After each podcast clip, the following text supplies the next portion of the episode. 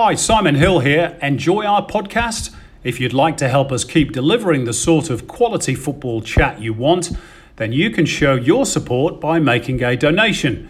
Big or small, however much you can afford, we appreciate all your help, and every cent will be ploughed back into improving production.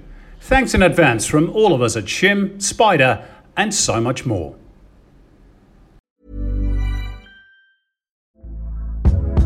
Hey there, it's Michelle Norris. I'm host of a podcast called Your Mama's Kitchen. When I travel, I'm usually looking for a way to find a taste of home when I'm not at home. And one of the things I love to do when I am at home is entertain. And Airbnb allows me to do that. When I was in California recently, I rented a house that had a great kitchen. And when we were sitting around the table, we're all thinking, we're in someone else's house. Someone could be in all of our homes as well.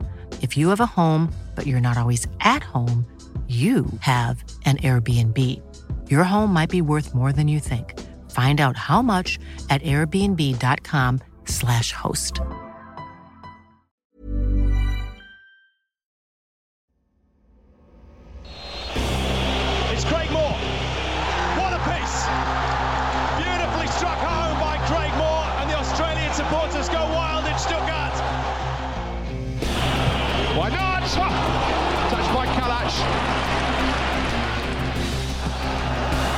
Rixon's corner kick. Celtic couldn't handle Wood on the set piece. It's a brilliant header. And Kale goes to spectacular. What about that? What about that? Here's Aloisi for a place in the World Cup. For us. He scored! Australia got it! You're with Shim, Spider, and so much more. Take it away, fellas. Yes, hello again. Good to have you with us for episode 37 of Shim Spider and so much more. A week when a W League player received a marriage proposal on the side of the pitch after she'd scored in her final game. What a moment that was for Riley Dobson and for the game here going viral worldwide. Later on in the show, we'll be joined by Socceroos goalkeeper Danny Vukovic, who has returned to Australia. But before that, two legends of the game who are my weekly cohorts, Željko Kalac and Craig Moore. How are you, boys? Hello, lads. I'm good. I'm good. I'm a bit tired after going for a walk for 10 kilometres. What idiot does that at our age? Mate, boys, that used to do 10 kilometre walk in a game, no? Oh, yeah, right.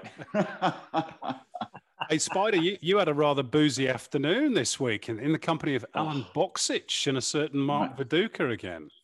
Oh my God. Friday afternoon, I got I got a little bit carried away to say the least. And then uh, we just started talking football with uh, with Bokšić, and then all of a sudden I brought up uh, Viduka's name, and he could not stop raving about Dukes. So he goes, mate, we need to FaceTime him. I need to tell him how good he is. Now he put me into retirement. And he was talking about he was talking about this game Leeds played against Middlesbrough and how he uh, Bokšić was playing for Middlesbrough, Le- and obviously Dukes was at Leeds, and Le- Leeds tore them apart. And he said Dukes tore them apart. He said he's never felt so helpless in a footballing team watching what Dukes done to him. He said, "Mate, that's enough. I got to retire after watching this." Brilliant stuff. And, Um, and he rang him up to tell him that personally. Brilliant. Brilliant. Oh dear, Maury. Um, on a more serious note, you, you sent me a story this week, uh, which everybody has now seen, of course, on Thierry Henry uh, removing himself from social media until there's accountability uh, for racism and abuse on uh, such platforms. I applaud him. I have to say, I think that's a really good message to send, and it's time that they took responsibility. These social media platforms. Do you agree? Yeah, hundred percent. I, I applaud him as well. Um, look, we've now seen obviously, uh, you know, teams not taking the knee because they feel as if um, it's it's it's hollow, um, and the action needs to to be taken. Um, so look, yeah, no, Thierry Henry, well done. I I do applaud him, and I think we're at a stage now where.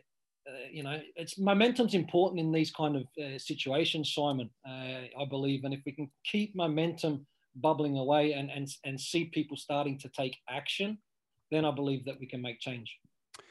Okay, thanks for the moment, guys. Let's get into it then in Hard Talk. Hard talk. Hard Talk is brought to you by Streamgate, one of Australia's first live streaming companies, operating since 2008. They focus on virtual and hybrid events, broadcasting to unlimited online audiences worldwide by either a secure private stream page or publicly on social media. Live streaming allows social online engagement as viewers are able to communicate back to the presenters in real time while social distancing. So, should you require a small personal event or business level webcast, please go to streamgates.com.au or you can find them on Instagram. And uh, how great, incidentally, to see a little success story in that regard this week. CBRE teaming up with Streamgate after they heard about their services via our little podcast. So, congratulations uh, to Mitch and Dennis. Uh, hashtag, as we said during the week, football economy. That's what we've got to do.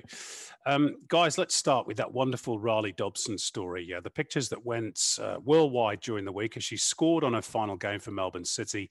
Uh, and then received a marriage proposal from her boyfriend on the pitch after the game in case you don't know, Riley is quitting the sports in order to look after her uh, fiance, Matt Stoneham, who's uh, unfortunately uh, got brain cancer. What an incredible human interest story, guys, and and and just very moving pictures during the week. Yeah, yeah and that was it. Sorry, Maury. It was it was it was very moving, wasn't it? It was uh, to see her run over and see them embrace. Uh, it was it was fantastic vision, and to see something like that come out of the W League and go worldwide, uh, brilliant, brilliant stuff, and we wish them good luck. Yeah, no, this is the same. Like it says, wonderful story. Deserved to, to go viral. Des- deserved to to go worldwide. Uh, an absolutely amazing story and we obviously we, we wish Riley and we wish Matt all the very very best. But a great story. Sure is. Um, still on the W League, uh, Canberra United secured their final spot uh, at the weekend. Um, Sydney FC uh, can clinch the premiership on Wednesday. They have a game against Melbourne Victory, who actually beat Perth Glory to seal.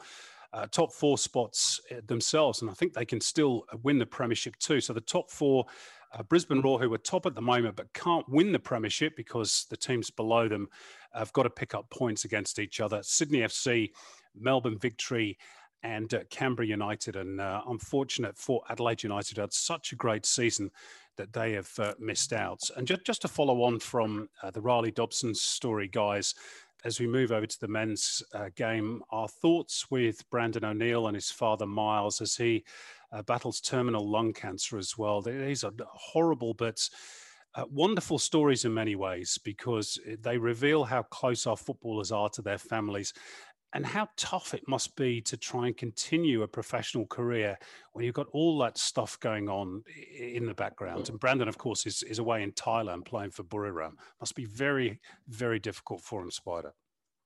Yeah, look, uh, obviously testing times for everyone. And you know, a lot of a lot of players are always so close to their families because their families have always been there for them. And to, to think that they are away when there is an illness, uh, they would probably like to be at home and closer to their families.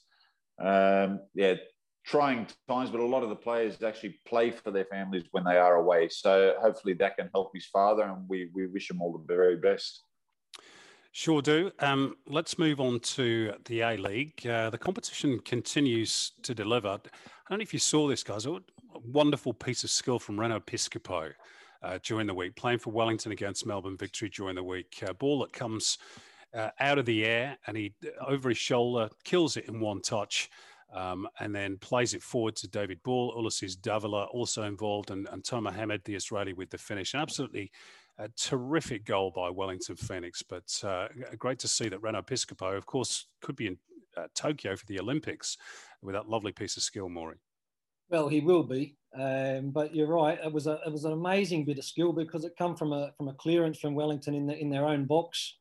The ball come down with snow on it, but I tell you what, it come down nice on his foot. It was a brilliant touch, and then also a great release, a great pass that put uh, Wellington on the counter that ends up with Hemed scoring a, a wonderful team goal. So great skill from uh, Piscopo. We've seen him, uh, you know, show really good uh, abilities uh, throughout his time at, at, Wellington Phoenix, and he'll be great for. He will be in that shake-up. He'll be in the Olympic squad. So uh, great bit of play. Spider, moving on to you. Um, Melbourne City, Morey and yourself both tipped them to be champions at the start of the season as Morey punches the air. They're certainly playing like champions elect at the moment. They're, they're playing some terrific stuff. Uh, and that front three in particular of Andrew Nabbout, Craig Noone, Jamie Maclaren, they're on fire at the moment. Six straight wins, uh, the latest of which being a 4 1 success over Western Sydney Wanderers, who are going pretty well themselves up until that particular game. Yeah, what what a what a difference uh, when you have your full front line to pick from. Uh, I think I said last week. I, I think Nabbout's made a hell of a difference. Uh, we we have all touched on how they started slowly, but the momentum that they they are growing, uh, the way they are playing, the the press, the attacking uh, style of football is fantastic. And you know what? The front three are getting all the praise you know, the guys at the back are doing a great job as well because they actually do bomb forward as well. I, I, I just think they've got a top squad, Son. I really do. I think they've got a really good squad. I think uh, Paddy Kisnorbo is doing a fantastic job as his first year as head coach. I really can't applaud him for any more, and hopefully they don't let us down, Morey, and they win the title. go, go on, good. Best three, best three up front in the country. Yeah, Simple as that. Okay. Um, Central Coast Mariners remain top of the table at the moment, although they dropped points again against Melbourne Victory on Saturday, um, who again let a lead slip. Grant Brebner says they can still make the finals. Uh, interested in, in your views on that. And also, uh, probably this one's for you, Spider. The spectre of Tony Popovic continue to continues to loom over the club. A bit of speculation during the week that's uh, maybe Popper is being looked at by Victory, which is probably a little bit unfair with uh, Grant still in the job, but uh, interested in your thoughts nonetheless. Yeah, I suppose that's look. I suppose that's just talk, ain't it? Like, uh, what else are you going to say? Popper's without a job. Uh, I know Brebner's there at the moment, but uh, you got someone of the caliber of Popper available. it's normal that his name would would come up, you know, as well as maybe a return from Muskie could be could be possible as well. So but as Brebner was saying, they can make the top six. Look, nothing would surprise me in the A League, but you'd have to put a string of games of about six wins in a row. And if you can't win two in a row, I see it very, very difficult putting six in a row. And and Spides, this was a this was a disappointing uh, result. Obviously, the, the draw, but I, I, felt that the goal that they conceded was was a poor one. Um, you know, they they commit in a wider area, then Mariners end up getting in behind them, which shouldn't really have happened. And at the same time, a team that you can still see lacks in confidence, Cam Sober has a really good opportunity late on in the game, takes a touch that gets him away from goal, um, and, and really the opportunity goes away, which could have been a winning goal and a good victory for Melbourne uh, victory. So, look, you're right. They need to get on a run. And we know that getting on a run and, and winning five, six, seven games uh, is not easy to do in the A League. Maury, as the uh, as the Mariners' bubble burst just a little bit, three without a win now. Yeah, no, I, th- I, think we touched on it a couple of weeks ago that um, I feel as if there's there's better teams below that are chasing them.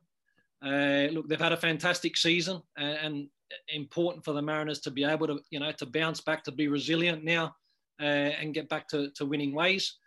But I do feel that there's better teams uh, that are chasing them down, and that will go uh, over the top of them as well. It's, it's funny, ain't it? Like Simon, you just go like uh, we talk about the bubble bursting for Central Coast. I mean, they haven't won in three, but they've picked up points. You know, they you know it was a draw. I know we all say, oh, you know, Central Coast is top of the table, playing against last, they should win. It doesn't happen like that in football, and they keep picking up points. And I think Central Coast will be happy where they are at the moment. That should sure. be. They certainly should be. They're top of the league still, even though uh, the games beneath uh, the teams beneath them have got uh, some games in hand. Just, just one more on uh, on Tony Popovic, Spider. Before we leave that particular topic, um, I assume you stay in touch with Popper. It, is that the sort of job that would interest him at all? Do you know? Is he keen on a return to Australia, or is he more content to sort of bide his time over in Europe and, and wait for another opportunity over there? Look, mate, it's a hard one because Melbourne Victory is a very interesting job. Uh, it's a massive club. Uh, it's just about whether Popper wants to go home and whether it's true that Victory actually want him. That's that's the thing we don't really know. Is it just speculation? But as I said, yeah, when you've got someone like the caliber of Tony Popovic available, and Melbourne Victory is in the position that they're in at the moment, you would actually put one and one together, which will give you two. And they would have to go after Tony Popovic if they wanted him badly. Oh, look, I think it's a job that it would interest him for sure, especially with what they have to offer victory as a club, for sure biggest club in the country. Um, Sydney FC might disagree, of course. They've been uh, the class act in the A League over the last few years, but uh, they lost on Sunday 1 0 to Adelaide United. Another goal for Craig Goodwin, this uh, time from the penalty spot. Um, six wins in a row now for Adelaide United. And uh, Spider, we'll stick with you. Joe Gauci, uh, reserve goalkeeper at the start of the season to James uh, Delianov. He was the hero, a, a, string of terrific saves, particularly in the second what a, half. What a late save. Oh, mate. Yeah, the, the one he made from Bobo was outstanding. What the the reflex save of that was brilliant. Like, because Bobo hits that, mate, clean at, clean as a whistle, and the reaction of the boy to get that over the bar was was sensational. Fantastic save. And you know what? How lucky is Adelaide? Like they got Delianovs who's 21, and I think Gouch is even younger. I think he's like only 20. Yeah. So, you know, these young guys are getting great opportunities to play matches. And you know what? They can only grow in confidence, Maury, when they make no. saves like that and play and perform. And the beauty is the team's actually doing well. So it gives the goalkeeper confidence as well. It's not getting where the team's rubbish and the goalkeeper's copping goals and he's getting blamed for everything. The team's doing well, and these young keepers are playing a major part in Adelaide uh, success this year. Yeah, and we and we speak about you know the impacts that players can have. And you look at the last two or three weeks, you know, without no uh, Tomi Juric, Yengi coming in, and what a job he's done. You know, big physical lad, great feet, um, a real handful. Um, Bimby was a little bit unhappy, wasn't he, Simon, with the with the penalty? Um, although I did, you know, Craig Goodwin steps up. Spides, I'd be interested to know what you think. I thought from his run up, he's only he's only going to go one side. Obviously, Redders goes the other way, but Adelaide are on fire, yeah. uh, playing some good football. They did take an injury. I forget the left fullback. Uh, they, they took an injury, uh, which might be a longer term injury, so they might have to rejig things a little bit there. Uh, the other games in the A League at the weekend um, Wellington nil, Macarthur one. Danny Genreau with the winner, back to back wins for Macarthur now. So they're uh, back on track. Uh, the Brisbane Roar Western United game was postponed, that due to wet weather in Queensland. Uh, the pitch soaked up there at uh, Dolphin Stadium, and uh, Perth Glory getting their first win in a month, Spider, against the Newcastle Jets. the return of Jason Geria. Uh, to the A League, perhaps a good move to try and shore up their rather leaky defence. And they had to do it the hard way as well after Jonathan Aspro uh, got sent off in the first half, but they managed to hang on. Yeah, I, I thought they done well. Uh, they showed some some grit. Uh, you can't put it any other way. They were 2 0 up. Uh, they, they seemed to be cruising. And then obviously the red card changed everything. And Newcastle come out them uh, with, with a bit of petrol in the second half. And they, they showed some tenacity to hold on. A great goal by Donovan to get them back into right. the match. And they had they had a few more chances that Newcastle would be very disappointed that they didn't probably score from. But you know, Rocket's been in fine form for for Perth, and you know what? After a month without a win, they'll mm. take some satisfaction and some confidence out of that. They will, Spies. You're talking 60 minutes with 10 men. Um, you know, so you know how important when you can still manage to to get over the line and take those three points. That might be, you know, just a little bit of a lift that Perth have needed to to get themselves again on a little bit of a run and start looking to climb that ladder. A couple more issues, uh, guys, before we move overseas. Um, Ange Postecoglou, uh, again, opening up on his disappointment this week regarding the Asian Cup success back in 2015 and how it didn't translate to what he calls tangible gains uh, for football. Of course, he did the same on our podcast a few weeks ago. Uh, and again, the quotes, there was no football legacy. We have to learn this, don't we, ahead of the Women's World Cup in a couple of years' time? Otherwise, we just repeat the same mistakes again. Well, he's right. And you know what? Uh, we think we're the only three that are frustrated with some of the decisions made in football. Like, you know, people like Ange, when they say something, mate, we need to listen because these people are important to our game. They have a lot of knowledge and all they want is what's best for Australian football. So, mate, wake up, listen to these people. And I don't mean listen to just us three. The more than people that listen to us, the better for us.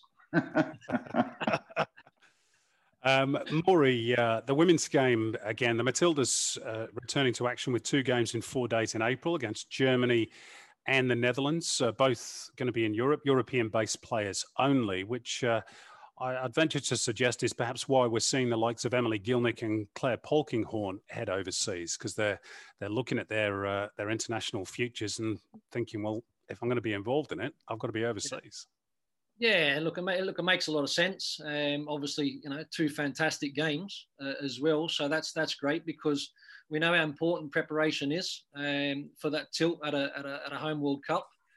Um, and you know, you touched on Emily and, and, Claire. I mean, Emily's. I think she's been overseas before. She was with Bayern Munich, wasn't she? So um, you know, with Claire uh, coming over to Europe, European-based camps, games, uh, it's great for our girls. Um, the more games that we can get into them, and the you know, preparing them in the best possible way will give us an unbelievable opportunity in, in 2023.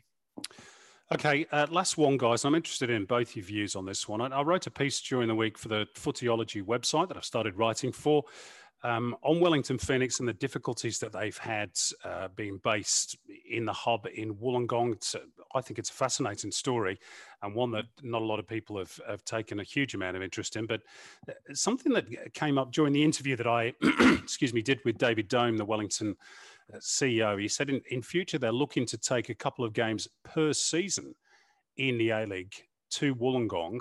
Uh, they want their W League side to be based there, of course. They're desperate to have a W League team. I think that's fair enough on the women's side of things.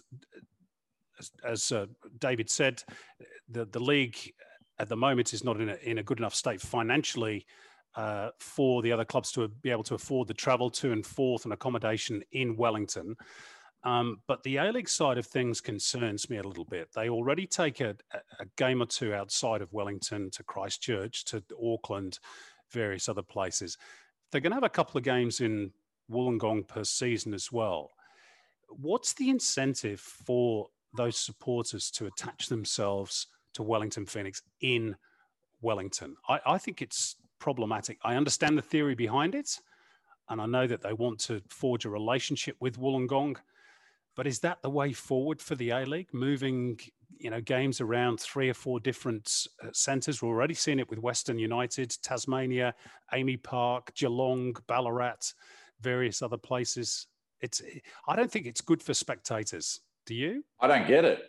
I, I actually don't get it because where's your home ground advantage? You know, like uh, your home ground is supposed to be a fortress. Your supporters are supposed to be there to be your 12th man. Uh, by traveling around, we have seen, you, you said it well, Simon, we've seen with Western United, when you're traveling around everywhere, it's very difficult to get a base of supporters because you don't know what you stand for. And we all know who Wellington Phoenix is. It's a New Zealand club play, plays out of Wellington. Now, if anything, if anything, mate, they probably should play more games out of Auckland or Christchurch and actually invite – the New Zealand supporters to follow the club. That, that's that's my stance. I, I, think it's a real difficult one uh, to play out of Wollongong. Maury. Yeah, tough one, tough one. Look, I totally understand about the moving moving about. Um, if anything, for me, it needs to be just a short term uh, solution. Um, you, you, need to you need to have your own home. You need to have that opportunity to have your own home to be able to uh, generate your own fan base and to really have that connection with your supporters. Uh, the W League side of it, Simon, I do under I do understand in terms yeah. of game finances and no no issue there. Um, but I guess a question for you. I mean, I'm only seeing the the highlights and bits and pieces. Like, how how well have um, the Phoenix been received in Wollongong? Well, look, I think in terms of uh, the local community, the business community, and David made this point very well, uh, there's a lot of interest in an A League club there. And I think that's great. But I think if you're from Wollongong, and I know having spoken to Luke Wilkshire about this, who's uh, the coach of the Wollongong Wolves, they want their own club, don't they? I mean, they, yes, you know, they, they don't want to go and support Wellington Phoenix on a full time basis. Um, no, no, I agree. I think they're happy to do it, Simon, at the moment, part time, because they're A League action every second week, which is mm. fantastic. Plus, they got the NPL New South Wales with Wollongong Wolves, so they're getting an abundance of football at the moment, which is fantastic for Wollongong uh, people who live in the Wollongong area. But Wollongong Wolves want to be known as Wollongong Wolves in the A League, not to support Wellington. Uh, that's yeah, that's my opinion. Uh, I, I, could be wrong. I don't know what the business people down there think, but the crowds aren't big enough, uh, and they're quite patriotic, aren't they? The people from Wollongong. So I don't think the crowds are going to get any bigger down there supporting Wellington. That's for sure. And when Wellington's doing well out of Wellington, yeah, they get good crowds. Mm. They get good crowds at home. I think it, for me, again, it's it's about building identity. This uh, intangible word that we we've spoken about a lot on the podcast over the last uh, few months, and we know it's difficult to do. The A League is young, the clubs are young, but you have to put down roots somewhere for me. And um, by moving around the country, playing three, four, five different home grounds. I don't think it helps to do that. But uh, hey, that's just me. What do I know? Um, before we head to London calling, uh, quick shout out to Rashid Mahazi, who's uh, quit football at the age of 28 uh, for good, he says this time. Uh, he was playing in Korea with Incheon United, says that he's been suffering from anxiety, not enjoying the world of football, says he feels like he doesn't belong and that there's not enough support for footballers, that it's it's a brutal environment. Uh, Maury, you, you got any thoughts on that before we go into the next segment? Uh, look, it, it's very sad, obviously, um, and professional sport it's not it's not for everyone. And when you start hearing, you know, the, the anxiety and, and, not enjoying what he was doing, then for me it becomes an, an easy decision. Um, but I guess what we do need to listen to is is in terms of the the lack of support, um, you know, that is maybe there for for players that are going through these kind of off the field issues. Simon, I think it's important that they are addressed, and um, you know, you got to continually work at that because if we can improve those parts, like I says, we have more happy players. We keep people within the game. Uh, that's very, very important. But we wish Rashid all the very, very best in whatever he does next. Sure do. And let's uh, hope it's not too long before we see him back playing in the NPL as he's promised he may well do. Let's uh, head overseas. London calling. London calling. With over a century of experience, ACPE's industry recognised specialist bachelor degrees will turn your passion for sport, fitness, health science, education, or dance into a career. Interested? Of course you are. Find out where ACPE can take you. Apply online today for Semester 1 2021 at acpe.edu.au.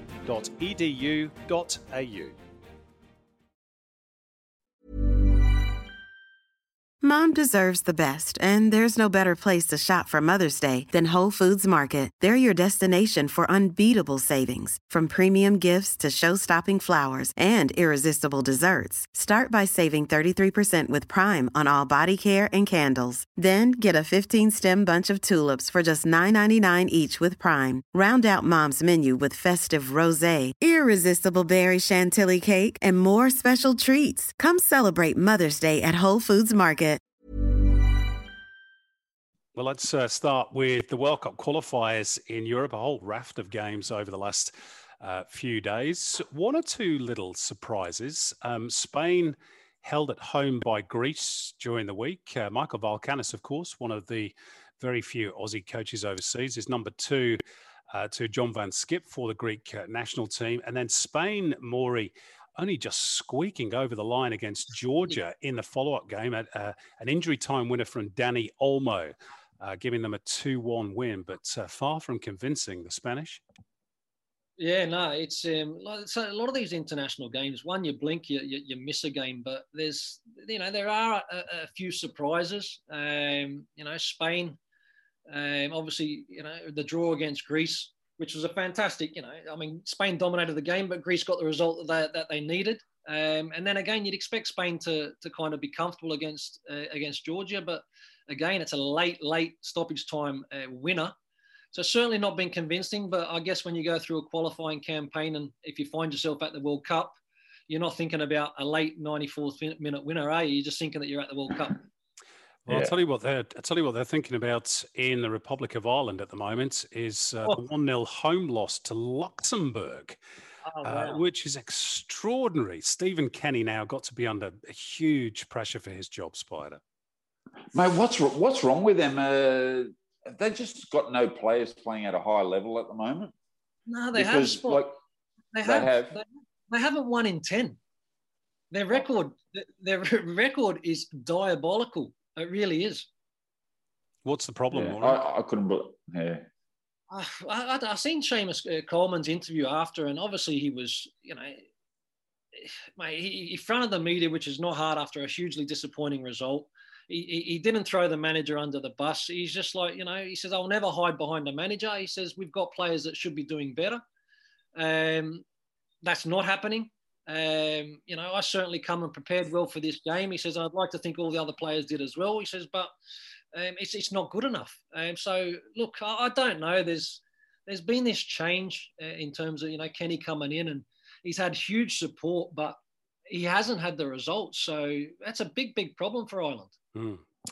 Uh, the Netherlands had a big problem as well during the week, uh, defeated by Turkey by four goals to two, a hat trick for Burak uh, Yilmaz, even though uh, the Dutch did get back on track in their uh, later game. Um, other results uh, Serbia 2, Portugal uh, 2. Um, Portugal coming oh. from two goals down. That was a heck of a game, uh, Spider. Oh, oh, that was. That was, that was. What about Ronaldo? Oh mate, did he did he chuck his toys out of the cot or what? oh mate, he did spides, but oh my god, mate, the ball the ball's well and truly over the line, mate. It's it's yeah. It, uh, you know, but it's one of those ones, Simon, as well, because there was a couple of penalty incidents. There was a, uh, goal line technology, or whatever, like Ronaldo, the, the the goal that should have stood that, that gives Portugal a three-two win. Um, we complained. They were with, up by two 0 Yeah, we complained with VAR. Um, and then and, and, now we but my, my thing is right and i've kind of been scratching my head a little bit with this right? So see if if if, if rules are going to be implemented right and and and therefore you've got var that's that's here. Why is it not activated and and, and therefore used globally in all competitions? I don't think we can run with something unless it's activated at every single level in terms of the professional game. Totally agree. Totally agree I mean, this has always been my beef with this that it's not uniform. Uh, and to be fair to uh, the much maligned and probably fairly set Blatter, um, you know, this was always why he was against it because he said you can't have it in every single level of the game. You can't implement it, you know, all the way down to, to park football. Um, anyway, it's yeah, I mean, there's no doubt that that's that was over the line from Cristiano Ronaldo, and uh, he's probably right to to spit the dummy a little bit. And and this is the inconsistency that I think infuriates uh, everybody. Um, other results: Czech Republic won, Belgium won, uh, Romania lost at home to Germany by uh, the only goal, Serge Gnabry. Um, England had a couple of wins, uh, defeating San Marino by five goals to nil, and then Albania by two goals to nil. Harry Kane and Mason Mount, who's, who's in good form for club and country at the moment. Uh, Maury, interested in, in your take on uh, Gary Lineker's comments. Uh, San Marino, they won only one game in their entire history. Um, Lineker's called for lower ranked teams to have to qualify uh, to play in this uh, group stage. I, th- I, think he's probably got a point. And I, I, know that this obviously happened in, in Oceania back in the day, uh, largely driven by the Australia 31 American Samoa nil game in, in 2001. You, you played in that one, Maury. I did, and I'm not sure how many times I touched the ball because we just kept going back to kickoff. Um, I don't even think the ball come anywhere near me. I think Muskie touched it four times in that game and scored four penalties.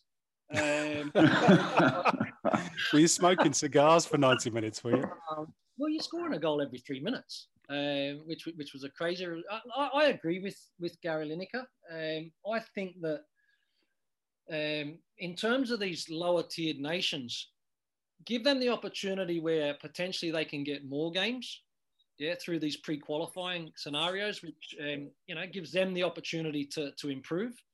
Uh, and at the same time, I think the the higher level, which we know play a, a huge amount of games, uh, are not caught up in these these kind of meaningless international matches. So I just I just feel as if it's probably something that needs to be looked at don't know how they come about with the with the right solution for it because I know it's not it's not easy. But I certainly agree that there should be some form of you know pre-qualification to get to uh, the main stage of World Cup qualifiers.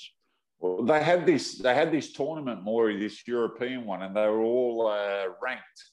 They were ranked, and I think it has to happen because I'm not being funny. There was there, there must have been 20 games on today, all national team matches, and there wasn't a game worth watching that had some sort of interest. Like there's too many too many uh, top teams against smaller teams, and they don't take it. Look, they take it serious because it's going. They're going to a World Cup, but uh, they qualifies for a World Cup. But it's their poor standard of matches. You know, uh, I, I, believe they have to qualify to get there, and then earn their right to jump into the uh, groups with the better ranked countries. I suppose the argument against that is Republic of Ireland nil, Luxembourg one. But uh, anyway, round and round we go.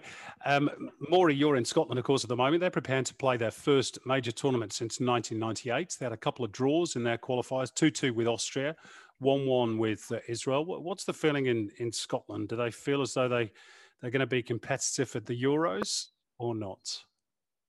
Oh, they, no, look, they, they, they know that they'll go down there and, and, and they'll be competitive. The, the thing is with Scotland is a lot of the t- lot of the times the way they set up and their structure is is quite negative, and it's not until maybe the game looks as if it's it's getting away for them before you start to see a, a positive uh, side to to the way that they play. So you know they're very very cautious, and and again tonight the game against Israel, um, first half didn't really threaten much. And then Steve Clarke made a tactical change and the right change um, second half and went four at the back instead of the five. And, and all of a sudden they've got an extra body uh, in a forward area that, that's causing more problems. And they looked a lot more positive.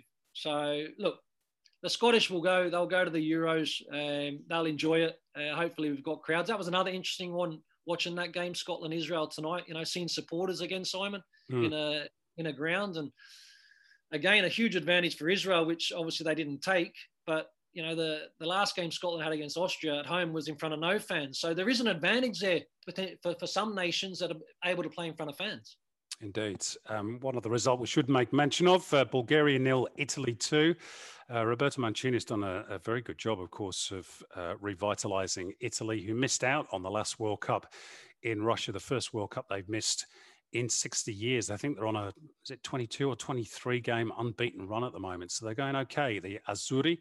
Uh, briefly onto the uh, the women's game again. That's Sam Kerr scoring for Chelsea in the first leg of the UEFA Women's Champions League quarter-final tie against Wolfsburg. Both the legs being played in Budapest, of course, due to the travel restrictions and uh, the pandemic. She's going pretty well as uh, Sam this season, and uh, could well be in line for an FA Women's Super League uh, crown as well. And talking of the FA WSL, Spider, they've just signed a new TV deal worth £8 million. That's about uh, uh $15 million per season. It's going to be broadcast by both the BBC and uh, Sky Sports. So the women's game continues to grow. Yeah, how good is it? Uh, big dollars for for television rights, and obviously big clubs behind it as well. So that helps. But the, the amount of quality games that some of our girls that are playing over there are getting is fantastic for the 2023 World Cup. Really is. Well, even Spides, even over the weekend, Hayley Raso scored a hat trick in a 5 0 win for Everton. Um, Caitlin Foord was on the score sheet with Arsenal. Sammy Kerr got another double, I think, Simon against Aston Villa. Um, obviously, the return leg against Wolfsburg on Wednesday in the Champions League. So Chelsea are 2 1 up there it was interesting, interesting to see the quarterfinals of the, the Women's Champions League. Seeing some big clubs there, Spies, you know, your Man Cities, your, your PSGs, your Barcelonas. It's kind of, you know, not only men, but you're seeing strong, strong clubs that have got obviously that, that women's side of it. So our girls are going really, really well over here, in particular in England couple more before we uh, move on to footballers' lives. Some new rules to be introduced on heading in the UK next season, potentially. Chris Sutton, uh, former Chelsea and Blackburn Rovers uh, striker, appearing before a select committee and telling them that there should be a maximum of 20 headers per training session. And uh, what they're going to do, they're going to research uh, the rest of the season, I think specific to a couple of clubs in particular, before the findings are then analysed and incorporated into the new rules. This is this is going to change football fundamentally, potentially, isn't it, Maury? Particularly for defenders, which is the part of the pitch that you played in. Yeah, well, I mean, again, I don't. I, I don't exactly know uh, how many headers I've done each day at, at, training, but look, it is a it is an issue obviously with dementia and a lot of the, the stories, unfortunately, we're hearing from from previous or past football players. Um, but I, so I remember when I was at, Newcastle and Nigel Pearson, the warm up alone, mate. I was I was heading the ball 20, 30 times, and they were getting launched from 30 yards. I used to start the game with a headache, honestly. Uh, um, but look, this is this is a, a, serious issue within the game. Chris Sutton is extremely passionate about it. Um, he has yeah. been for some time. I believe his his father has dementia. Um, yeah. So look, it's something that definitely uh, I'm all for in terms of trying to reduce um, any any further issues uh, and making sure that we protect our players. Do you reckon we'll yeah. see in our lifetimes heading being banned in football, Maury? no, you, no, I don't think you can. No, the, I mean, I don't even know how to go into detail. I just can't see how football can be played um, with, with, without heading the ball. We see some beautiful moments. Um, I mean, Timmy Cahill was Timmy Cahill wouldn't have had a career. Hmm. Yeah. But if, if it's if it's yeah. damaging your long term health. Ah, but I don't think, like I says, I'm sure that we'll come to, to a, a solution that um, you know, technology with the ball, making sure that within practices during the week and that there's a limited amount of contact. But I think the game will stay the same, and I still think that heading will be a part of the game moving forward. Hmm. Interesting. I'm not so sure about that. I think, you know, as soon as litigation starts occurring and that uh, football clubs, authorities have to start shelling out big, big amounts of money in compensation to those who are suffering the long term effects of this, I reckon we might see change pretty quickly. Anyway, we'll find out. Uh, Spider, last one uh, to you. UEFA is going to end the current financial fair play rules, which, in my opinion, is good because I think the current ones are a complete turkey anyway. Uh, a new system that's uh, going to allow more freedom of spending. Uh, and the other uh, part of this equation is that there is a meeting on Wednesday that appears as though it's going to rubber stamp these changes to the Champions League, and we're going to have a 10 game group stage. I don't think fans particularly want it, but clearly the clubs do, and they're going to push it through. Yeah, well, that's uh, yeah, that's quite a, astonishing, ain't it? Really, ten games uh, on top of the amount of games that they play at in their own competitions back in their own countries, and that's only the group stages. Hmm. So there's going to be a lot. Look, guys, we've spoken about it on the on the pod many a time. It's, it's all about money. It's a no-brainer. It's all about money. This fair play one about spending. I'm glad they're getting rid of it, Simon. I can see you giggling because you're going to buy everyone now. But uh, but really, you can't keep up to you can't keep up to date with it anyway. Like seriously, the clubs are doing all sorts to to buy who they want anyway. So with that now, it's gun ho. The PSGs, the the Man Cities, the Chelseas of the world, uh, maybe even some of the big clubs like Man United might start throwing out some cash again. Real Madrid, Barcelona's. And just uh, sorry, just completely a little bit off script. Just wanted to mention, did you see the massive, massive deal that was done also for the the Serie A, the zone? The zone? Yes, that's right. Hmm. Yeah. Um, that's a huge amount of money coming into Spider, what is already a very, very exciting league in in, in Italy.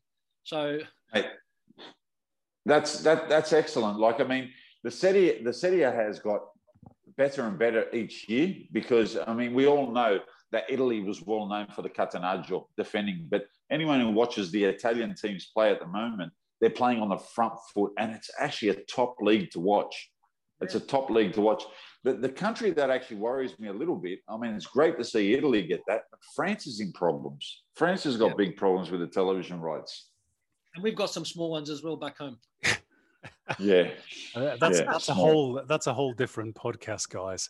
Uh, and just yeah. just to close on the FFP rules, it's I, am not in favour of change just because it allows clubs like mine to go out and spend what they want. I, I just think that the basis of the whole old FFP was um, a wrong focus. I think that uh, you've got to take into account debt, which is leveraged on clubs as well. Um, and that wasn't the case under the old FFP. It was all about income. Uh, and I think it needs to be a fairer balance if we're going to have those rules. Anyway, thanks for the moment, guys. Uh, let's kick on into our final segment. And we've got another huge guest waiting for us in Footballers' Lives. Footballers' Lives.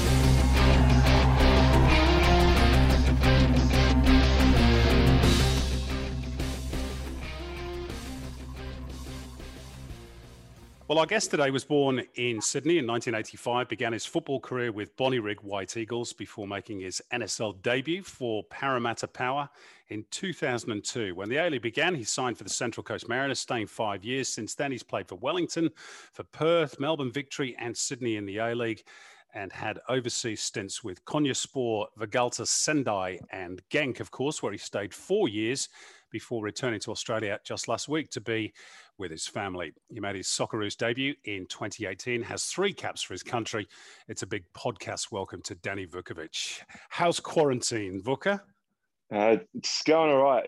It's going all right. I've uh, I've done seven days, seven more to go, so uh, I can see the light at the end of the tunnel.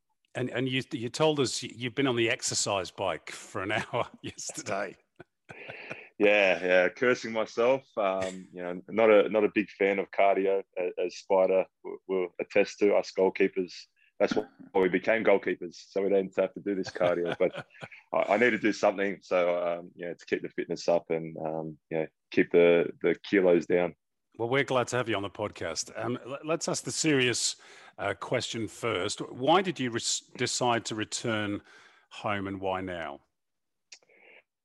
Yeah, I think uh, the circumstances changed in Genk. Um, you know, I was playing uh, when we did send my my wife and son home for them to be here for the uh, when the baby came. Um, two weeks after they left, I lost my position in the the team. Uh, didn't agree with the decision, but had to accept it. And around that time, I had a, a meeting with the sports director who said um, that I could go home if I wanted. The the club would uh, uh, support me and after that meeting, uh, uh, I guess the, the the thought was planted in my head. I thought about it a lot, and then came to the decision to come home. So had you, had you not lost your, your spot in the team, you, you might have you might have stayed. Is is that fair to say? Uh, there was a, a, a thought uh, for that. Um, you know, coming off contract without uh, you know my, my future certain, uh, I felt I think we felt like it was maybe a good thing to play until the end of the season. Um, but once that changed, um, yeah, I, I kind of came to the conclusion like nothing really would would matter for me if I stay there, sit on the bench and train, or come back to Australia, train here with uh, John Crawley, the goalkeeper coach for the national team, and, and most importantly, be here for uh, my my wife and son. Uh, was was so that was that was the ideal situation, like uh, not ideal situation was to come back and be with the family because mate, I mate, I was shocked when I seen it because there's no way in the world you would have been left without a club. You you would have got a club in Europe once again. Well, that's that's it, Spider. But um, yeah, for for whatever reason, the the coach has made a decision to to change. At, at the time, I was captaining the side, so uh, I think an important part of the team. Um, we've had a we had a few bad uh, games, uh, bad performances. Uh, I wasn't, you know, my form wasn't terrible. I, I, might have had one or two goals I could have done better, but uh, I was the one that sort of got got uh, got uh, the the chop in the team, and yeah, um, I, I, I then just thought I had to come home. Yeah, it's not it's not just the, the pregnancy. There's other things in the family that kind of uh, made me need to come back as well. And um, yeah, I'm, I'm mm. comfortable with the decision in the end. Danny, we're not going to pry into those issues, obviously, but uh, we are interested clearly in your in your football future. Um, assuming that you are going to play again, uh, that opens up the door for for an A League club. There's been a bit of speculation about Western Sydney Wanderers. Don't know whether you want to comment on that, but uh, clearly, if you're going to be in Sydney, and you are, then you're probably looking for a New South Wales club, I imagine. Yeah, look, I'm I'm not uh, closing the door on any options. I think overseas is still um, an option for us, uh, whether it's Europe or, or Asia, um, but also Australia. You know, I wouldn't be disappointed coming back home um, yeah, I've, I've, lived a year now uh, with Corona in Belgium, and it was one of the hardest hit. And um, yeah, the quality of life uh, is isn't great there, and and the, it is going to be like that for the foreseeable future. So, being uh, home uh, where Corona's very good, yeah, that appeals to me. We're going to have a you know, two kids under the age of uh, five and a half. Uh, so yeah, uh, but as I said, not closing the door on anything. Just going to see what comes in and then make the, the best decision. Okay. It's it's unfortunate, isn't it, that that that's the way it's finished with, with Genk because you had a great four years there, um, winning the, the championship. You were player of the year for the club. Obviously, got your your Socceroos debut uh, during that time as well. And the fans gave you a terrific send off. The video of which you, you posted on on social media. Um, you had a great relationship with those supporters. It would appear. Yeah, uh, I did. Uh, I think it's something I've prided myself on uh, everywhere I've gone um, to really engage with the supporters and, and show that I appreciate them. Um, and, and, I think in turn, uh, you know, they appreciate that part of me. So I've always been someone that gives my time to to the supporters. And um, yeah, when I, when I got to the club, the they told me that the supporters expect blood, sweat, and tears. Uh, as long as you're giving hundred percent, they'll always support you, and um, that's what I did. Um, and then yeah, just uh, once I started playing and uh, we were winning games, every time we scored goals, I'd go celebrate with them, and yeah, just over the years developed this great relationship, and then uh, it culminated in these scenes that I, have posted on on my social media. It was just amazing to have them uh, at my doorstep chanting and letting off flares and giving me a nice send off uh, Vuka, that, that, that's a wonderful connection that you you'll never ever lose when you when you really bond with a football club and a, and a supporter base. Okay, one door closes in terms of your your playing opportunity there. Um, hopefully a new well a new one will open for you, but that's something that I'm, I'm pretty sure you'll be able to revisit down the line. Uh, maybe life after football. Uh, certainly having that good connection with a with a very good club in Europe. Hundred percent, Maury. Um, yeah, I think uh, I've already been invited back to to do the the kickoff. You know, that's something that they do in Belgium uh, to honour uh, an individual, normally a former player. So I'll, I'll go back at some point. But um, yeah, I've had so many messages saying, uh, you know, that I'm going to be a Genki for life uh, by the supporters. You know, they, have sort of accepted me as one of their own now, and um, yeah, certainly I'll have that connection uh, for, for the rest of my career and, and post football career also. Vuka, it's pretty qual- it's pretty special to have uh, two Aussies captain a club like Genk. Hundred percent, hundred percent. Yeah, Josip Skoko has got a a massive name in Belgium, but especially in Genk. Um, he's uh, he's a club legend. Led them to a championship, and uh, even you know in my time here now, you know, everyone had only good things to say about Josip. So uh, I'd like to think I, I added to the uh, you know the good vibes that the Australians brought to the club. Yeah, that's the, that's the current situation, Danny. Let, us uh, delve a little bit further back in your career to continue our chat. So, Genk, of course, was your third crack at trying to make it overseas. You had uh, spells previously in Turkey with Konyaspor and then in Japan with Vegalta Sendai, which both ended without a single appearance at either club. Why did they not work out? And, and a question on Twitter that we got from Anthony Moon would you do it again at those clubs if you had your time over? Yeah, they're, two completely different uh, scenarios. Um, you know, Vegalta was a, a loan deal. Arnie was the coach. Um, and yeah, he, he, he got in contact with me, said he need, he needed a goalkeeper. I was ready to ready to come over. Going to the J League, it was uh, I think a, a step up in, in quality um, compared to what I was playing. So it was a, a no brainer for me. Uh, but after a week or two of me being there, Arnie got the sack, and um, his assistant, a Japanese coach, took over, and uh, he barely would even look at me, let alone give me an opportunity to to play for his team. So that one sort of didn't work out, although uh, I enjoyed my time there uh, apart from not playing. And then Turkey was just a shambles. Um, yeah, I, I, got signed, did my medical, um, you know, signed my contract in a big press uh, press conference. And then after two months, uh, just before the start of the season, they they said I, I could come home. That um, they weren't going to honour the contract. They didn't send it to the, the Turkish FA, and therefore I didn't have a contract with them. So a little bit of a disaster. A little, a little bit similar to to uh, uh, what's sorry, I've just had a mind blank. Um, Musti Amini, yeah, yeah, Mustafa Amini, yeah. yeah. Uh, similar to what he's gone through recently. Interesting. Um, let, us go back to the, the earlier part of your career, back to your roots in Western Sydney. You, you come from obviously a family of Serbian heritage. So I imagine football was all around from your, your earliest memories. Is that correct? Yeah, it was uh, sport in general. I, I, grew up in Western Sydney in St. Clair. Uh, it's a big rugby league. Hey, uh, big city. Big city, St. Clair. It is. It is. Uh, I'll, I'll, I'll, be going back there after this quarantine, Spider. I'll, I'll stay with my parents there. So looking forward to getting back. But um, yeah, rugby league was the, the big sport there as well. So for me, um, yeah, playing football with my dad uh, and then rugby league with my friends. Uh, I wanted to play a bit of rugby league growing up, but my my mum being Serbian, she said said it was too rough. So football was the uh, the obvious choice for me, and I'm, I'm glad I I, I uh, stuck with it. So. And, and you got uh, you got your chance in the, in the professional ranks after starting with Bonnyrigg White Eagles with, with Parramatta Power.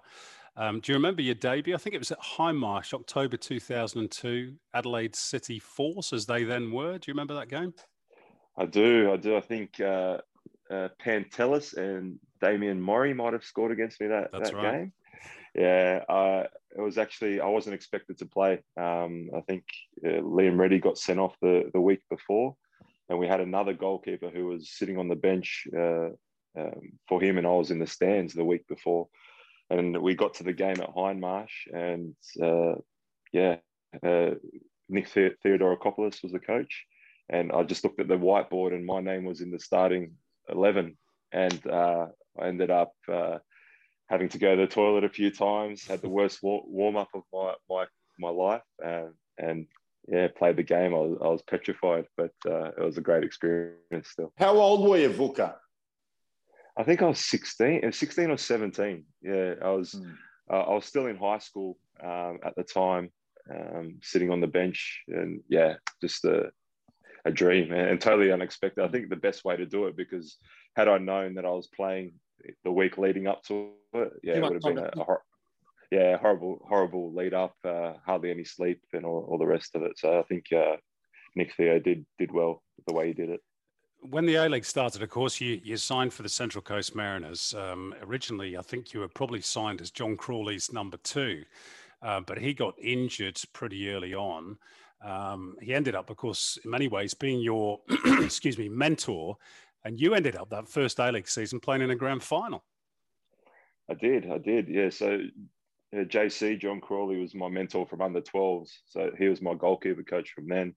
And then we've linked up again at uh, the Mariners. And then after five games, he, he got his career-ending injury. So um, yeah, it was an amazing season. Again, a little bit unexpected. I, I wasn't really expecting to play much that season, but ended up almost playing a full full year and um, in a team that you know on paper wasn't the best, but uh, we had an amazing team camaraderie, and I think that's what helped us get all the way to the grand final. And unfortunately, uh, we were beaten by one goal. Uh, Steve Corica, um, yeah, in the grand final, uh, got the better of us. Yeah. Vuka, I just want to ask you something about JC and about the mentoring that a lot of people probably don't understand because you've been with him for so long and likes of yourself and Matty Ryan have been with JC. How important is it for these young guys to have a mentor like that through their careers and to help them? Can you talk like because there's a lot of young keepers out there I think probably are missing what not just the mentoring side but the friendship side of it as well. Uh, I think it's so important, mate. I think being a professional footballer is full of ups and downs and uh, probably a lot more downs than, than uh, what people realize. And it, it's important to have someone you can go to and, and, and talk to and, and, get advice and put things into perspective for you. You know, I can't even tell you how many times I've been on the phone to JC and uh, just gone through certain things. You know, there's one recently where I felt like I didn't make a mistake. My goalkeeper coach at the club felt like I did, and yeah, it's nice to just get a different uh, point of view on things. But yeah, it's important to have someone you you can uh, trust and rely on and get that advice from. Mm. Back to the Mariners, uh, Danny. You got to a second grand final in, in 2008. Not exactly one to remember. I know that we've we've talked about this uh, before on another podcast at quite some length. Uh, the Mariners lost. Of course, you had a little bit of a fallout with uh, with the referee, shall we say? You got a nine month ban. Uh, you missed the Olympics, and uh, you told us that you had to actually take out a personal loan to pay off the fine. Just, just take us through that story again and how difficult that must have been because you're still pretty young at the time uh, to deal with all that yeah, it was uh, a bad situation which I, you know, I got myself into, and um, yeah, I mentioned I, I, had to get a loan, which I, I did, and, and I, I don't want it to come across like I, um, I don't appreciate what the Mariners did for me because they were amazing. Uh, I had a few comments after that uh, last time we spoke on a different podcast, and it, it, might have come across like I wasn't uh, appreciative of, of what the Mariners did, but that's that couldn't be further from the truth uh, I, I, was happy to do it. You know, it was my fine to pay, so uh, that's no no problem. But uh, yeah, it was, it was, a difficult time. As you said, I was young, and, and um, a split second decision changed my life. Uh, um, yeah, and, and that was something hard to to take.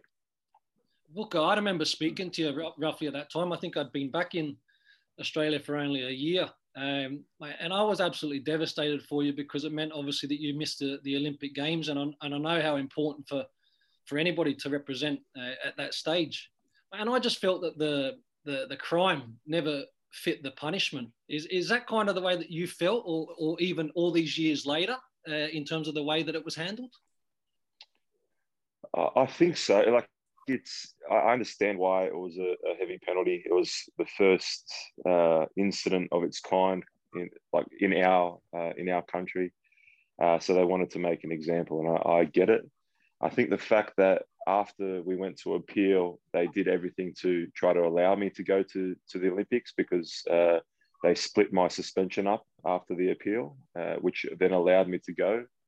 Uh, I think that shows that they realised it was probably a bit of a too harsh a decision. And then it was only uh, FIFA coming in uh, in the end saying I was um, I was banned from all international competition. So uh, it is what it is. Like I, I can't uh, dwell on it anymore. I, have dwelt, dwelled on it enough uh, over the years. Uh, it's happened, and um, yeah, my, my I'm, I'm, happy with how my career's panned out. It might not have panned out this way. so who, who knows how it could have been. Uh, let's move on to different things then. Uh, we, we got a question from a couple of our Twitter followers, TJS1852 uh, and Ben Archer as well, about your stint at the Wellington Phoenix. Was the goal you scored for the Phoenix the highlight of your career?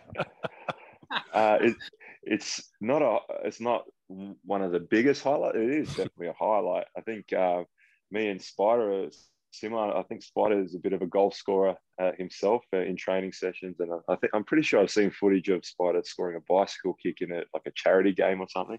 And, a long um, time we got to find that. a long time ago. yeah, yeah.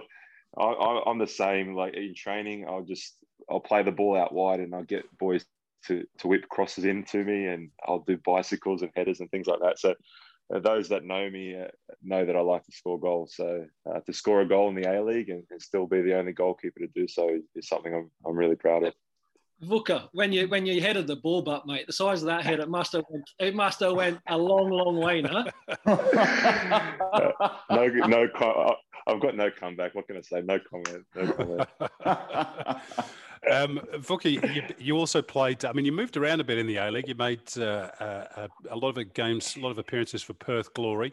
Uh, made another grand final in 2012. You lost again to Brisbane. Were you, were you getting to the point where you you were feeling a bit cursed? That was that was your third grand final that you'd lost.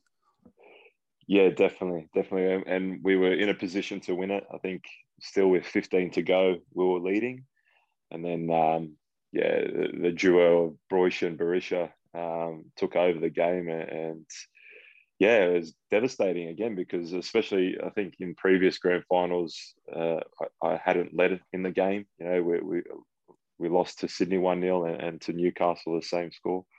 So um, yeah, this was my chance, and 15 minutes to go, it was there in our hands, and, and we, we let it fall through. So that was a, a really tough one to take. That was one. that the one with the dubious penalty, Vuka? Yes, it was. Uh, yeah, uh, I still don't think it was. Uh, I know the the Brisbane Roar fans believe it was. Uh, it was a tough one. Um, it was a fresh air swing, wasn't it? Well, I, I thought so. Uh, yeah, yeah, there was minimal contact at best, and ah, look, end of the day, it is what it is. Um, yeah, he's made the decision, and uh, yeah, we have to live with it. VAR would have got it right back then, boys. Don't worry about that. Mate, not with a penalty. I, d- I think, to be honest, that they actually, you know, I was I was obviously working on that grand final, and, and the technology wasn't what it was today. But I remember they did a, uh, you know, the zoom in. They got a they got a camera and and really sort of magnified, and there was some contact from uh, Liam Miller, I think, on Besart Berisha. And I know I spoke to Jarred Gillett that night, and he was absolutely adamant that he'd, he'd got it correct. But anyway we're still arguing these decisions, aren't we? Ten years on. Um, it, you, you then went on to play for for Melbourne Victory, uh, winning the FFA Cup with them in 2015. So you you finally got a, a winners medal in a in a big game. Um, was that a bit odd being a, a, Sydney boy in, in Victory colours? Not that you were necessarily aligned to Sydney FC or Western Sydney Wanderers, but you were from the city of Sydney. No, not so much, uh, especially given the fact I've played at so many clubs already in, in the league. But um, you know, it was an exciting move for me uh, and my family at the time, coming from Perth to Melbourne. They were the current uh, champions. Um, you know, the, the, the best supported team in the league and a great atmosphere to play in front of. So, yeah, I was really keen to get there and, and felt welcome from the start. It wasn't the the best season in the end, but um, yeah, it was nice to finally get a, a, medal in the league. And then a year afterwards, you, you came back to Sydney, of course, uh, ostensibly because of the illness to your son, uh, Harley. Um, and along with being able to be back with your family, you, you, probably had the best season of your domestic career, at least under Graham Arnold, uh, culminating in that in that title win in sixteen seventeen. Yeah, so so true. Um, just to link up with Arnie and JC again, um, especially after the season I had at Melbourne. Uh, I, it wasn't the best one. I think the the situation off the pitch definitely affected how I, I, performed on the pitch. So to get back with those guys who I trusted and, and who had belief in me uh, was, I think, what I needed. And then to join an amazing team uh, and group of players, uh, it was easy to play in, in, behind a team like that. So um, yeah, really enjoyed my football and was able to get back to my, my best form. Vuka, was that also when your, your wife had you in tears after the game? In, in terms of saying to you that you finally you finally did it? Yeah, yeah, yeah. You're right. I think I think uh, yeah after the grand final, um, uh, we won it, and uh, I've come to the sideline, and my family was waiting for me. My, my boy, my wife, my parents, uh, and my brother. Uh, and yeah, I, th- I think I saw them just in the, the, tunnel, and yeah, my wife said it, and yeah, broke down in, in tears. It, it was uh, one thing to win a title um, for the first time, but uh, to you know, I think the most amazing part of it all was that my son was there with me. He was healthy again uh, after his operation, and um, yeah, he, he, he had his second chance at life, and um, yeah, we're there all together uh, celebrating. It was an amazing moment. Which brings us full circle, Vuka, and obviously then you you moved to Genk. Uh, we've already said that you've had a, a great stint there. Um, there's not too many Aussies. There's a few um, that go overseas and, and win championships in, in major European leagues. You've done that. Um, how special was was that moment, winning the Belgian title for you after you know those earlier stints in it, being overseas hadn't really worked out? Uh, it was amazing amazing moments. Um, you know, not many people gave us the chance to do it over there. Um, we lost our best player going into the the the playoffs, as they call it over there, uh, who's now uh, the best, one of the best players in, in America. Uh, and, and, yeah, we, we've just uh, yeah, we, have gone on in the, that playoffs and, and just kept winning games, uh, playing good football, and uh, and we had uh, Club Bruges were breathing down our necks the whole way. Um, so yeah, in the second last game, we were away to Anderlecht. Um, still didn't. We still thought we have to win the last game of the season to win the title. Um, and uh, over the loudspeaker, we heard that uh, Bruges were losing to Standard Liège. So with two minutes to go, if the scores remained the same, uh, we we knew we we'd won the title. Uh, we managed to do that, and yeah, the, the celebrations after were just amazing. But you know, grown men crying, um, you know, thanking me for helping bring a, a, championship to the club. It was just truly an, an amazing moment. And I, I, know how special those uh, uh, titles are for clubs like Genk. I've actually uh, been to Genk Stadium, and it's a very small town. I think there's only 40, 50,000 people that live in Genk, isn't it? And and yet they average about 25,000 every week. It's amazing. Half the town turns up on a Saturday or Sunday to watch the team. Yeah, it's, it's amazing. 50,000, I think, is how many people live there. It's a, a mining town. Uh, um, yeah, a working class town, and they love their football. Uh, and that that was one of the most pleasing aspects for me, being somewhere where football is everything. And yeah, I, I couldn't I couldn't go down the road to get a, uh, a coffee without being stopped and having a chat with someone. So yeah, to bring a, a title to those people is something that yeah, is really satisfying. Vuka, I speak to Muskie a lot, uh, and with his experience, obviously uh, in Belgium, he says that he was really, really surprised with the the physicality of the league. Uh, mm-hmm. Was there anything that really took you by surprise with the league? Yeah, I'd have, I'd have to agree with that. The physicality, I think the the conditions over there allow you to be uh, at a high intensity for for long periods. Um, having come from Australia, that's just not the case. You, you just can't do it. Um, so that was uh, that was um, a surprise for me. Um, I think every team offers something and offers something different. A, a lot of teams, the so-called lower, uh, lesser teams, play counter-attack football, but do it very, very well. And uh, and then you got your, your bigger teams that, that try to play some football and, break teams down, play high pressure. So um, yeah, it, it, was all a, a, learning experience for me. I didn't really know what to expect, but um, yeah, it's it's still been an amazing time. You certainly made a great success of it. Uh, I'm going to ask you one question on your international career, and then we'll finish off with uh, a couple of Twitter questions. Um, you had to wait a long time for your Socceroos debut, but uh, you, you, finally got there. Um, and you saved a penalty in, on your debut as well. Nick Rojas asked, where does that rate in your career? Yeah, it's it's up there. It's up there. I think uh, you group it in with uh, making your national team debut. It's a, an amazing moment. So um, I'm not sure if it's number one, but it, it would be close. Um, and yeah, uh, to to play my first game against Colombia, a, a very good footballing team. Um, to come on at halftime I was a little bit nervous. Uh, you don't get the best warm up coming uh, on at halftime as a goalkeeper. Um, but uh, yeah, happy with how I went. Apart from giving the penalty away, it was a, a silly rash challenge, but uh, at least gave me something to do and uh, you know one for the highlight reel to uh, save a penalty in my debut. Um, and obviously, big World Cup qualifiers coming up in uh, in June, July as well. You're, you're hoping to be in the mix for that. Hoping to be back playing before then, I would imagine. Uh, hopefully, yeah, I, I, love representing the country and being a part of the national team camps. Um, I'll be fit and ready to go. Um, you know, I'm training in here, but once I get out, I'll be training with John Crawley as well, and potentially an A League club if I if I can find one that will allow me to train. So I'll be ready to go, and yeah, it's uh, some important games coming up for us. Um, to get into the next group, uh, next phase of qualifying. I'm sure you won't have a problem finding an A League club to help you uh, train and keep fit.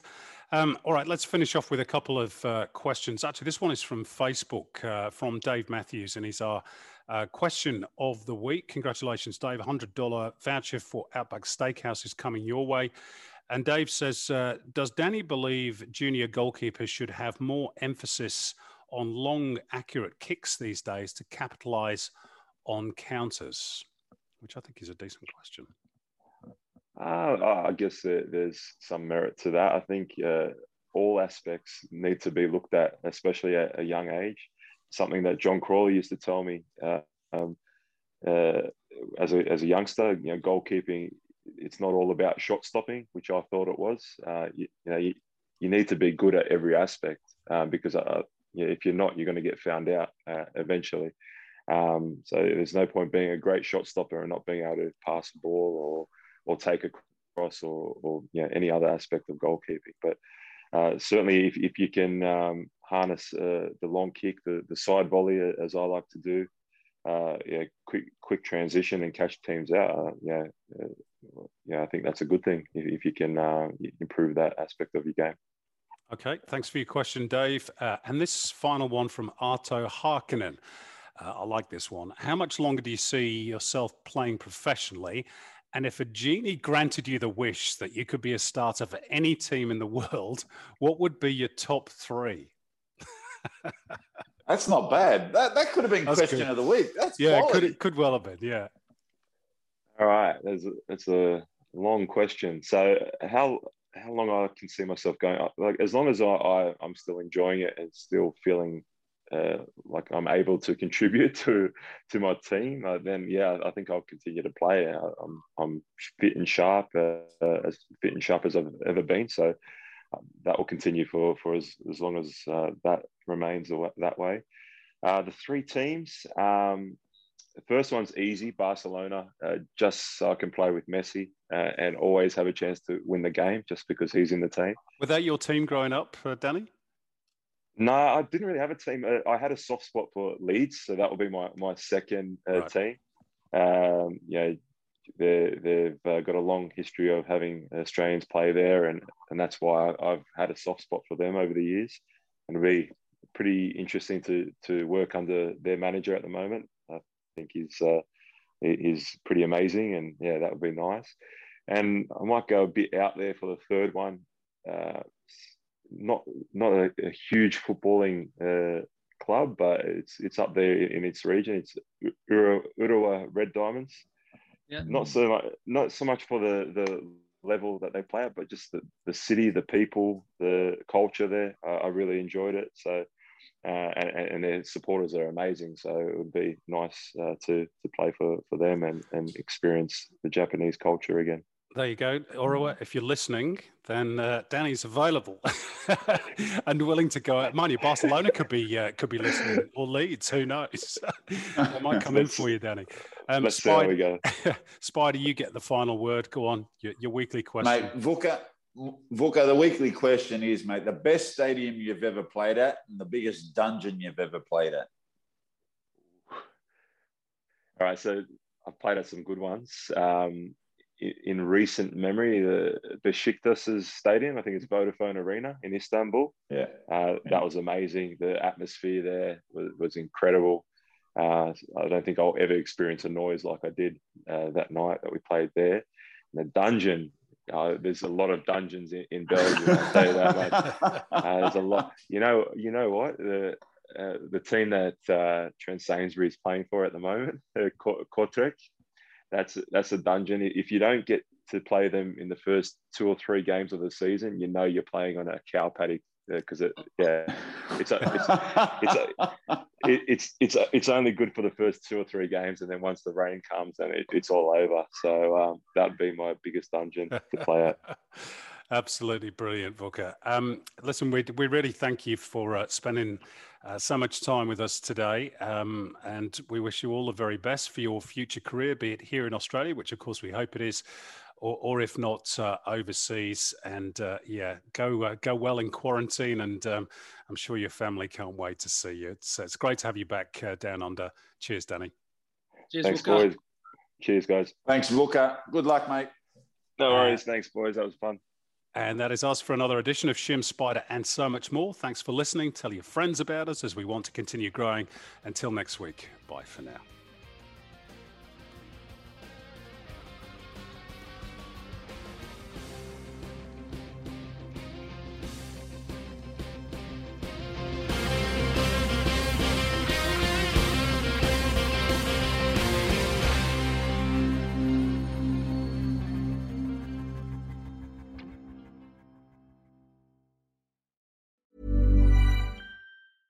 Mom deserves the best, and there's no better place to shop for Mother's Day than Whole Foods Market. They're your destination for unbeatable savings, from premium gifts to show-stopping flowers and irresistible desserts. Start by saving 33% with Prime on all body care and candles. Then get a 15-stem bunch of tulips for just $9.99 each with Prime. Round out Mom's menu with festive rosé, irresistible berry chantilly cake, and more special treats. Come celebrate Mother's Day at Whole Foods Market.